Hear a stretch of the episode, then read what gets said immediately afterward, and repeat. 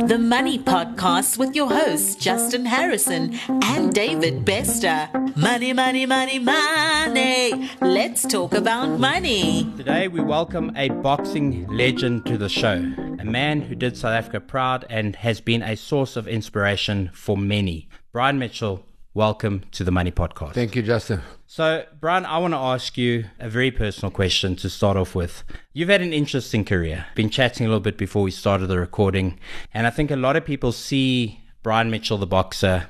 They see the hardships you've been through to get to the top. People remember your fight all the way to the top. It's been a long road for you. To somebody who doesn't know you, how would you sum up your career so far? And more importantly, what has been the single biggest lesson that you've learned? Well, summing up my career is basically it's hard work. You know, I'm a Jeppe boy. I didn't know I was going to be a world champion. You know, a lot of people brag and say, or the parents say, my child's going to be a world champion. I was an amateur boxing champion. I was a defense force boxing champion. But I didn't know I was going to be a world champion. When I came out the army, I knew that you got to commit yourself 100%. I gave everything to boxing. The dedication, the discipline, and the determination is the three Ds that I live by. And I was a naughty boy as well. I mean, I come from a naughty background. I come from Malvern. I was a street fighter. I was drinking in my teens. But I decided at the age of 90 when I came out the army, that's it, boy. You want to make it in life? And I had nothing. I had zero. My mom was living in Durban. My mom needed 200 rand. I just come out the army. I sent her my last 200 rand and I had nothing. And I realized this is it. You got to put everything on the line. And I became a professional boxer, and I needed it. But I was dedicated to the sport. And, you know, it was the main thing that got me through to become a world champion. So that's actually very, very inspiring, because that actually leads exactly into my next question that I wanted to ask you. So you mentioned now the 200 rand that you sent to your mother. Was there a defining moment, like a single moment where you decided, I want to change this. I want to focus on having money. I want money in my world. In my life, was there a single moment that was the deciding factor for you? Yeah, Dawie, well, you know, I think it started with me growing up where my mom taught me to save and to look after money, which was a good thing. You know, most youngsters today are so spoiled and that they just blow money. But I mean, it's different. You know, we can't all live in the past. But I mean, when I grew up in the 70s and the 80s, I saved money. My mom would give me pocket money and I would save it. So when my mom needed money and I had a little bit of money when I came out the army, I gave it to her. But I've always been quite good with money. I've always been quite good at saving money and putting away. And I've always wanted to own my own house desperately. That is my big thing in life. And I bought my first house when I was 21 years old in Primrose, Johannesburg for 50,000 Rand in 1981. Didn't have the cash. I put 5,000 Rand down and I paid it off. But I was always quite good at saving money, and maybe that is one of the defining moments when my mom needed money and I realized we all need to save and put money away. But that's when I also realized that I needed something in my life like boxing. That's all I knew. I mean, I can't sing, I can't dance. I probably can. Some would answer. I can in the shower. Yeah. So you must have known from the street fights you were pretty good at boxing. Eh? Yeah, I think I could hold my own. Yeah. You know, my dad was a South African boxing champion in 1962 when I was a year old. So when I was born, I was already introduced to a boxing gym, and I grew up in Malvern, which is a tough area. You got to fight your way through life in Malvern to survive, you know. And I could fight. Yeah, the funny story is when I got to standard 6, as they used to call it, which is what now grade 8. Grade 8. Yeah. You got to think about deducting 2. So anyway, but we'll talk my language. Standard 6 at Jeppe Boys. I got there and I was already a South African champion, and I was only 13 years old, an amateur boxing champion. But I wasn't the well-known Brian Mitchell. And you know, boys always look for each other, especially first days in high school, and I drilled a lot of the big oaks. So but the oaks couldn't realize how this small oak can fight. But obviously that was the secret. I was already an amateur boxing champion, which they didn't know. So, yeah, I could fight as a youngster, fortunately. So now I'm interested to know, we're going to come back to the money discussion a little bit, because I think that's, you know, we often talk about how money represents a value system for a lot of people. And I think people often get wealth wrong.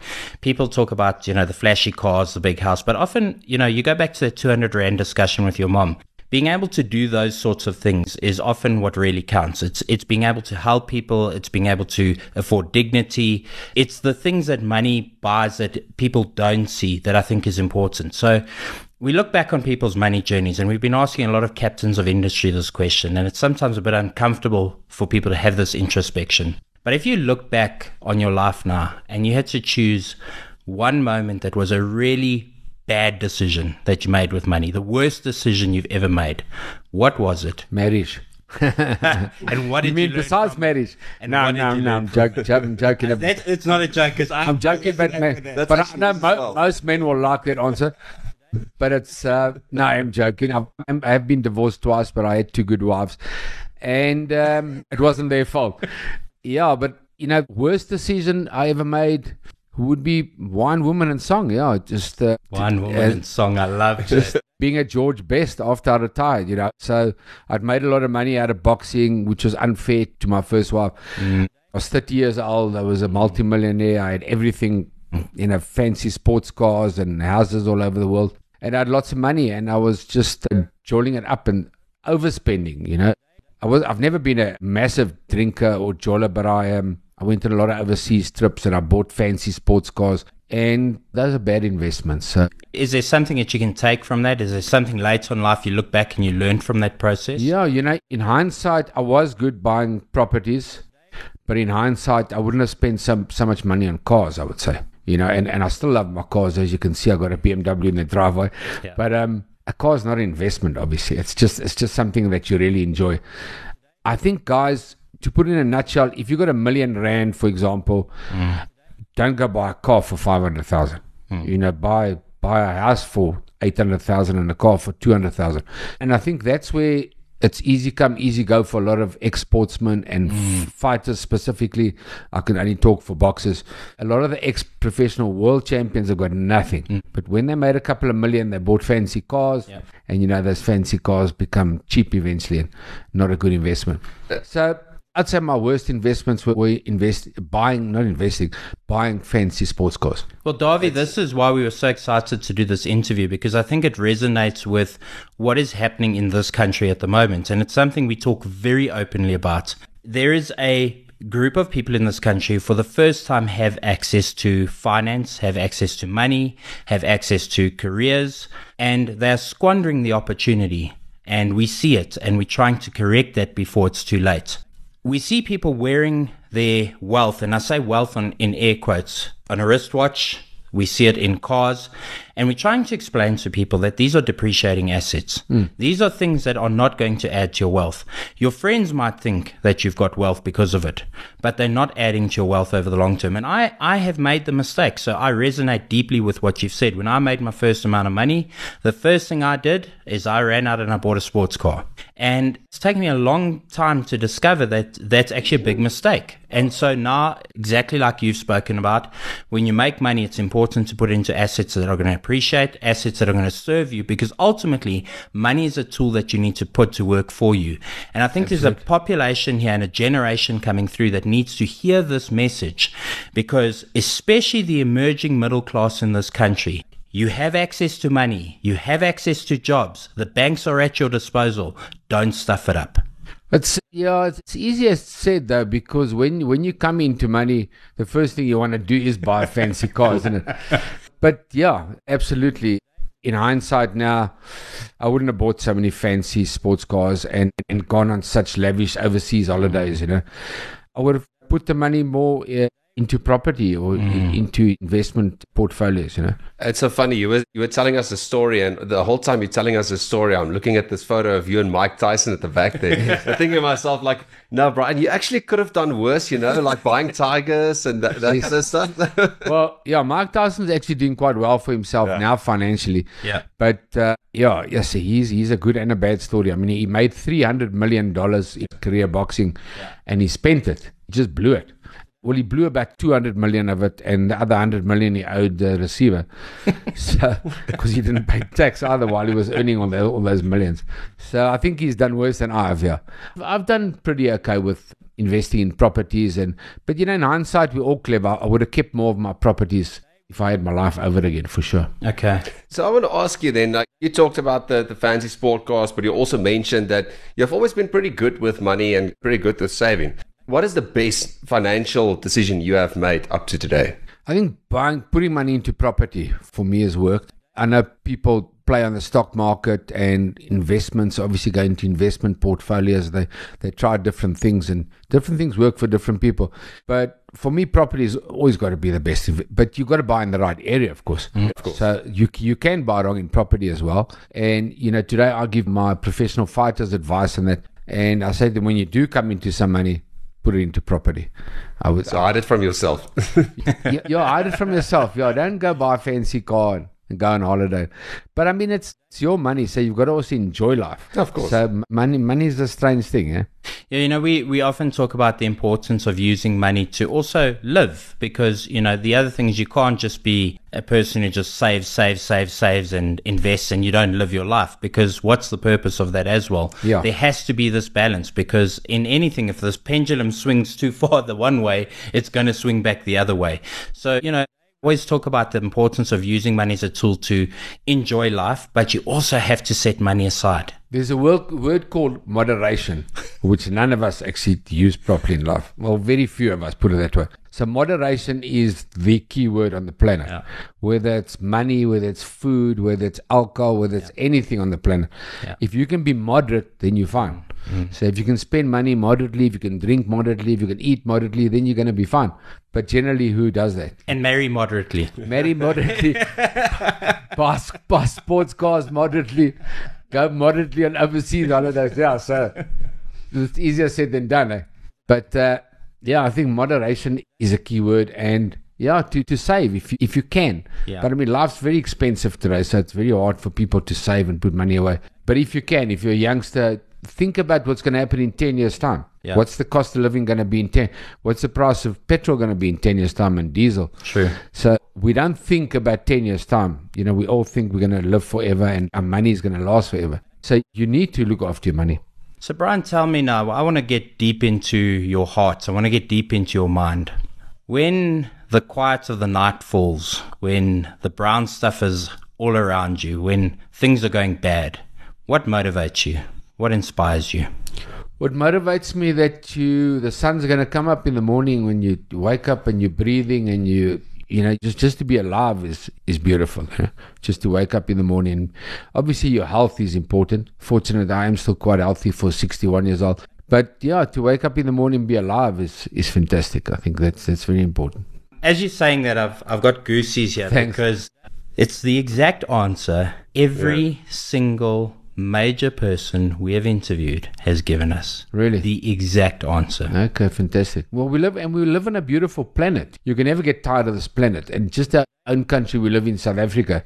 I mean, I was in the Drakensberg the other day for a golf day, and it was just absolutely mind-boggling to think it's amazing, right? That we live in this country that is so beautiful, and then we live on this planet that's so beautiful. So why wake up and be depressed, you know? The biggest asset in this country, I truly believe, is the people. Yeah, we got fantastic people. We were really do. Well, I've emigrated twice, so just as you know as well, and I've come back. So, I mean, how many people have emigrated to America twice and come back to South Africa? I've listened to all the sob stories over there of all the South Africans living there. They're obviously knocking everything in the country because it suits them.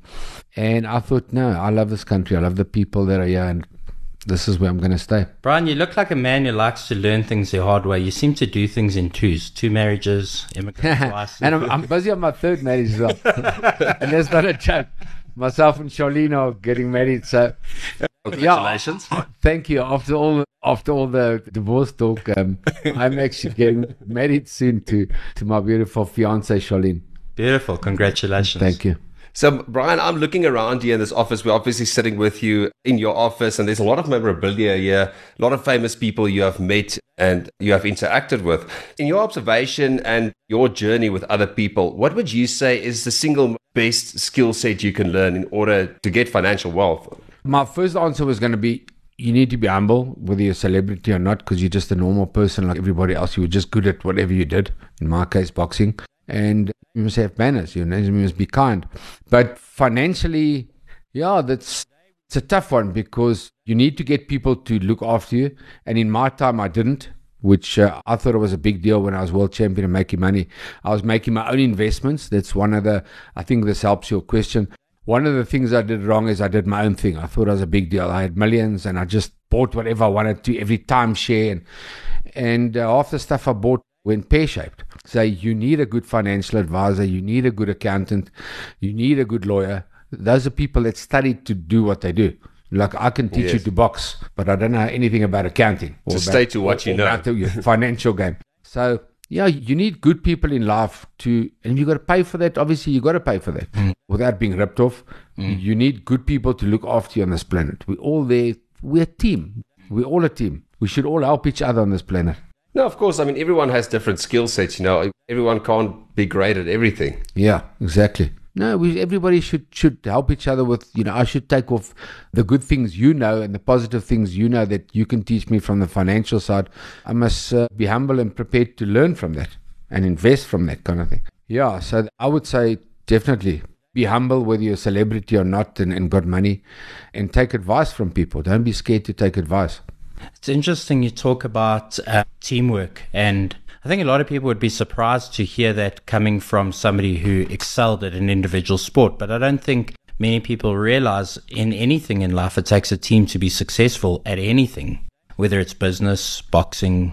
Yes. It takes a team, right? No, absolutely. Well, I mean, I've just been watching Roger Federer's retirement. Absolutely amazing. I love Roger Federer. I think we can claim him as one of us because his mother was South African. One of the greatest tennis players to ever live, if not the greatest. And one of the greatest sportsmen ever. And he's so humble and so kind and cries so easily and so emotional. And I love that, you know. And I think that's what it's all about, you know. Yeah. You need to be humble. And a guy like Roger Federer is humble. Wears his heart on his sleeve, and I love that. He thanked his wife for everything. He said she kept him going. You know, she's an ex-tennis player as well. And yeah, it's teamwork. You know, your partner, I've got Charlene, that she runs my whole life. Okay. Yes, she really does. And it's teamwork. And when I was a boxer, I had Harold Volbrecht as my trainer and I had Rodney Berman as my promoter. Your team. You must always know your side in life, you know, and there's levels in life. So I was a good boxer. Rodney Berman's a good promoter. Adolf Forbrack was a good trainer. Yep. You know, your partner looks after you from a different department.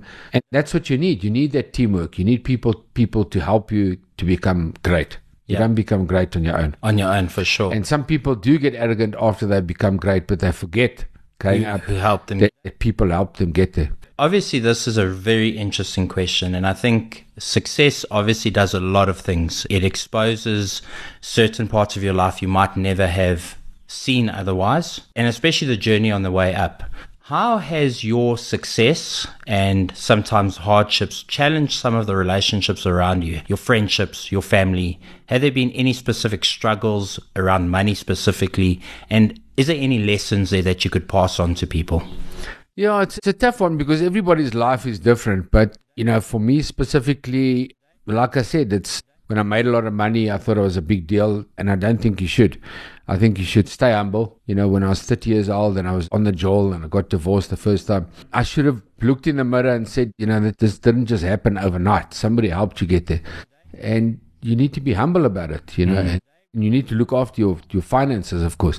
As much as I made a lot of money and I did very well in boxing, I lost a lot of money. Jeez, if I look in hindsight, I can punch myself in the face and think, what an idiot you were. Jeez, I had properties all over the world. And today I've got this property. But so I was good at buying properties, but then I started selling them quickly because I wasn't fighting. And when you're not fighting and you're living the same lifestyle, you know, you start needing big money and you start spending. And then I started selling houses, my own houses. And in hindsight, it was just dumb. I shouldn't have jawed so much. I shouldn't have spent so much money. I should have looked after my properties and my investments. Funny, we talk about a thing called lifestyle creep, and I think you'll probably relate to this. As you start earning more, your lifestyle creeps up according to your income. Yeah. And we talk about how important it is to make sure you don't fall victim to lifestyle creep. And I think there's such wisdom in people who are able to maintain a certain lifestyle below what their income continues to rise by. And I think there's a lot of emotional depth and wisdom in those kind of people. Yeah, that word you use, wisdom creep, it makes a lot of sense because if you think about a professional boxer, which I was, it's kind of different to a businessman that's made it and lives on 100 or 200 grand a month and consistently can earn that. When you're a professional boxer, you're earning a lot of money if you're a world champion, but then it comes to an end. Yep. Now you retire Now you need 200 grand a month to live, let's say, but now you're not earning that 200 grand a month or 500 grand a month, whatever it is. It catches up to you quickly. So yeah, I mean, in sport, so a year or two after I retired, I thought, yeah, hang on a second, and you can't make those millions back that you blow. Yeah. And you're still pretty young when you retire in sport, right? Yes. I mean, the kind of sport you were involved in. Exactly. I mean, it's not like you boxed till like 40 professionally. No, it's a very short career. So I was 21, I was South African champion, 25 world champion. And then at 30, I retired, made a comeback when I was 33, and I had 2 fights at Sun City. But basically, my last world title fight was 30, yeah. So it's a short career. Ooh. But then after that short career, you got to think, what am I going to do with my money? And you got to listen to people and take advice. And yes, we can all mess up with money. Eh? True story. Because money is emotion. Yeah. And you need money on this planet. You need to be clever with your money. So as I said, fortunately, I've got Charlene now that grounds you. She grounds me, and she's very clever, and she looks after my finances, which is great. So I want to put you on the spot here. Let's assume, and let's hope this never happens, but let's assume everything goes away today. You lose everything. There's no money anymore. What would you do to get it all back again? Well, I think boxing does help you from that point of view, or being a sportsman, because you do get knocked down. So I got knocked down in 2 world title fights, and I got up again, and I won those fights, and they were overseas. So, you know, that story, get knocked down and get up again. That would be my answer. You gotta get up again. You gotta start fresh. You know, I'm a golfer, and I'm not a good golfer, but I'm like a 14, 15 handicap. And you have bad shots. We all have bad shots, very bad shots. And then you just feel so miserable and emotional. You think you're an idiot and you're so bad, but shake it off. Then you go to the next hole and you hit great shots. It's done. Let's move on, you know. You mustn't look behind you in life. You've got to look forward all the time. You definitely can't look behind you. Yesterday's dead and gone, like that song, and tomorrow's out of sight. So just look forward, be positive in life. We only got one life. We're all going one day to see Jesus, of course.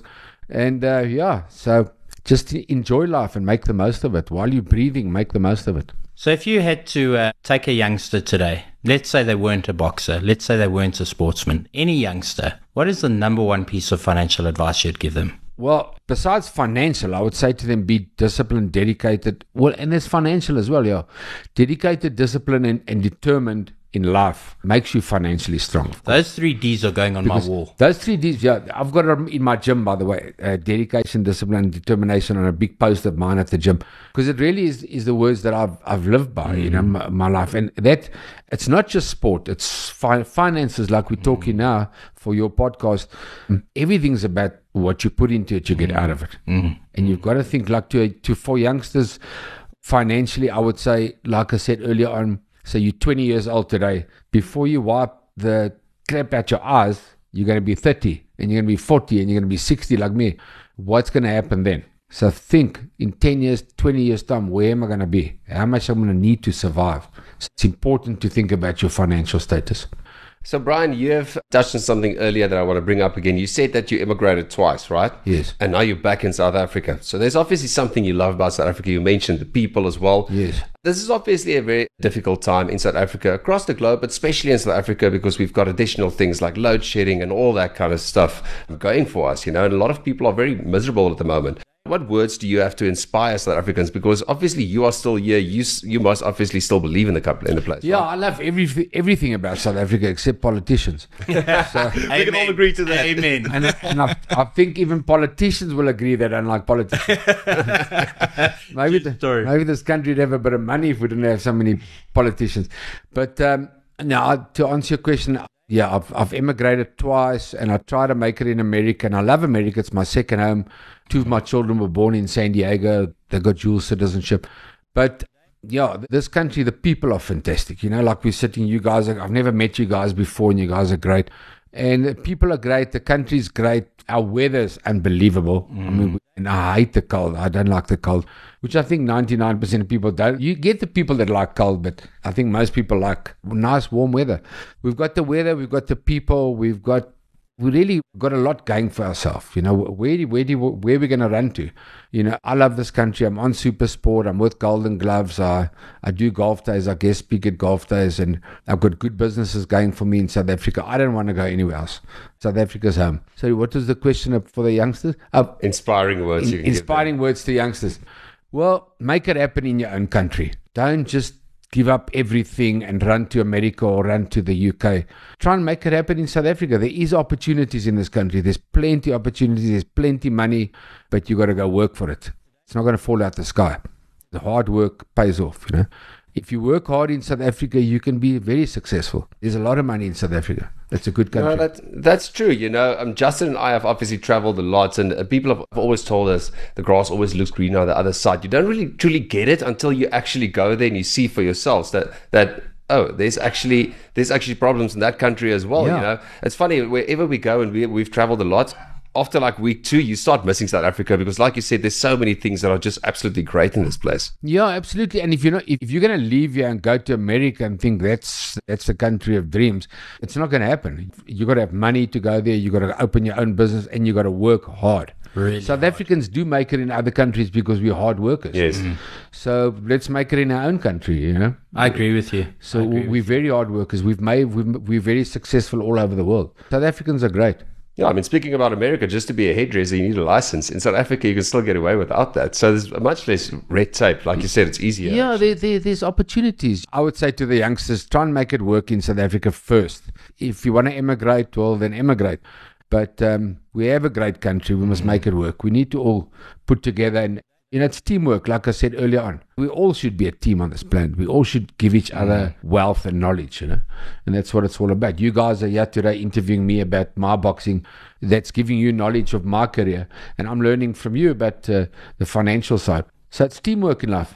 Exactly. I couldn't agree more. Well, Brian, thank you so much today. Of course, it's a very special day for you personally. By the time this podcast goes out, it's probably going to be missed by most people, but it's the anniversary of you winning the world title. Incredibly special day for you. And of course, also your son's birthday. Yeah, thank you, Justin.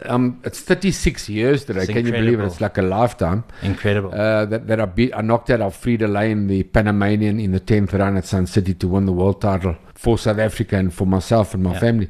Yeah. So, yeah, it's a memorable day for me for sure. And my youngest boy, who lives in Texas, from my second wife, is 21 today. Wow. So, also, yeah, it's a... 27 is a big number. You asked me earlier on if I like numbers. I like number 5 and I like number 13, the day that I beat Tony Lopez. Well, I must tell you, I remember as a youngster watching you. You've always been a great inspiration, especially in my family. My dad was a boxer, also boxed for the Defence Force in his day for the Naval Gym. So you've been a big inspiration in our family, and you continue to be an inspiration. I don't think you know this for a lot of youngsters in the country. And I think the thing that should resonate for a lot of people is if you can dream it, you can achieve it. Yeah, if you put your mind to it, if you practice the 3 D's, and that is going up on my wall, by the way. But I really hope it resonates with people because you are a true inspiration. I love that you are so humble. I love the fact that you're a real human being and that you've got a real heart and you've got a real soul. And I think at 60 years old, thank you so much. You've got a lot of life still in 61. You. 61. Well, I'll take 60. You don't look a day over 40, and I mean it sincerely. I'm not just blowing smoke up. And my dad was also a boxer. And my mother was a pit bull. Incredible, eh? I don't know if you got that. Incredible. So, you know, I hope you continue to inspire South Africans. I hope you don't fade quietly into the background. This country needs inspiration. Your voice is important now more than ever. Let's take this country forward. Let's be the change that we want. Yeah, thank you so much for those kind words. Thank you, Dawie. It's great questions, by the way, guys. Congratulations back to you guys. Thank you. Yeah, thanks for being on the show. It was great having you. Thanks so much. Fantastic questions, and I love the show. Thank you. You've been listening to The Money Podcast. To get access to our future episodes, please subscribe to our podcast via your podcast app. And be sure to check out our YouTube channel, Global Money Academy.